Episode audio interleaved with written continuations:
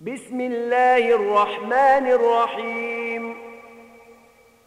يا أيها النبي إذا طلقتم النساء فطلقوهن لعدتهن وأحصوا العدة. واتقوا الله ربكم. لا تخرجوهن من بيوتهن ولا يخرجن إلا أن يأتين بفاحشة مبينة وتلك حدود الله ومن يتعد حدود الله فقد ظلم نفسه لا تدري لعل الله يحدث بعد ذلك أمرا فإذا بلغن أجلهن فأمسكوهن بمعروف أو فارقوهن بمعروف وأشهدوا ذوي عدل منكم وأقيموا الشهادة لله ذلكم يوعظ به من كان يؤمن بالله واليوم الآخر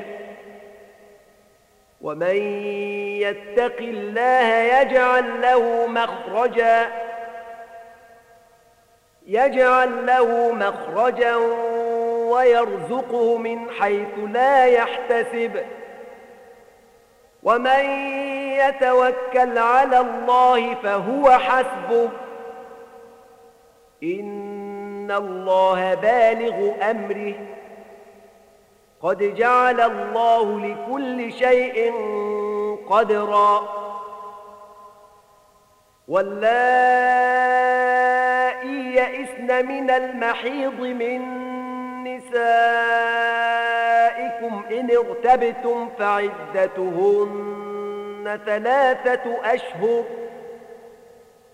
واللائي لم يحضن وأولاة الأحمال أجلهن أن يضعن حملهن. ومن يتق الله يجعل له من أمره يسرا. ذلك أمر الله أنزله إليكم. ومن يتق الله يكفر عنه سيئاته ويعظم له أجرا. أسكنون من حيث سكنتم من وجدكم ولا تضاروهن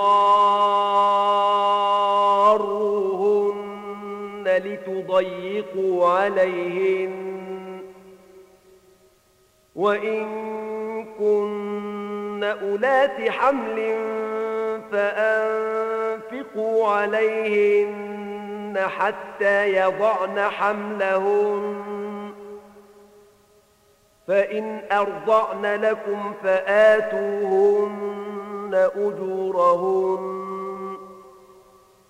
وأتمروا بينكم بمعروف وإن تعاسرتم فسترضع له أخرى لينفق ذو سعة من سعته ومن قدر عليه رزقه فلينفق مما آتاه الله لا يكلف الله نفسا إلا ما آتاها. سيجعل الله بعد عسر يسرا.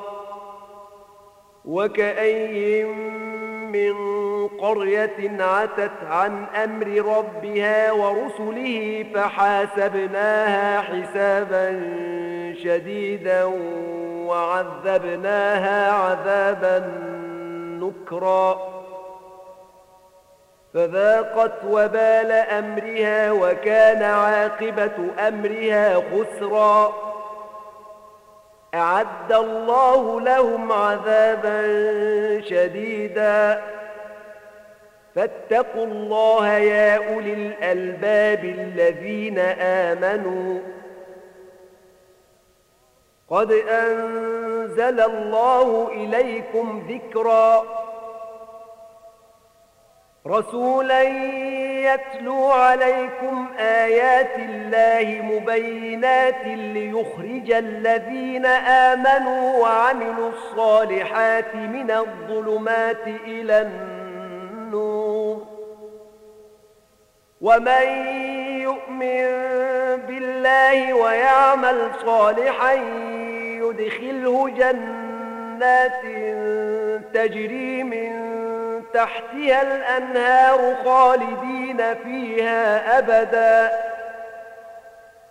قد أحسن الله له رزقا. الله الذي خلق سبع سماوات ومن الأرض مثلهن. يتنزل الأمر بينهن. لتعلموا أن الله على كل شيء قدير. لتعلموا أن الله على كل شيء قدير وأن الله قد أحاط بكل شيء علمًا.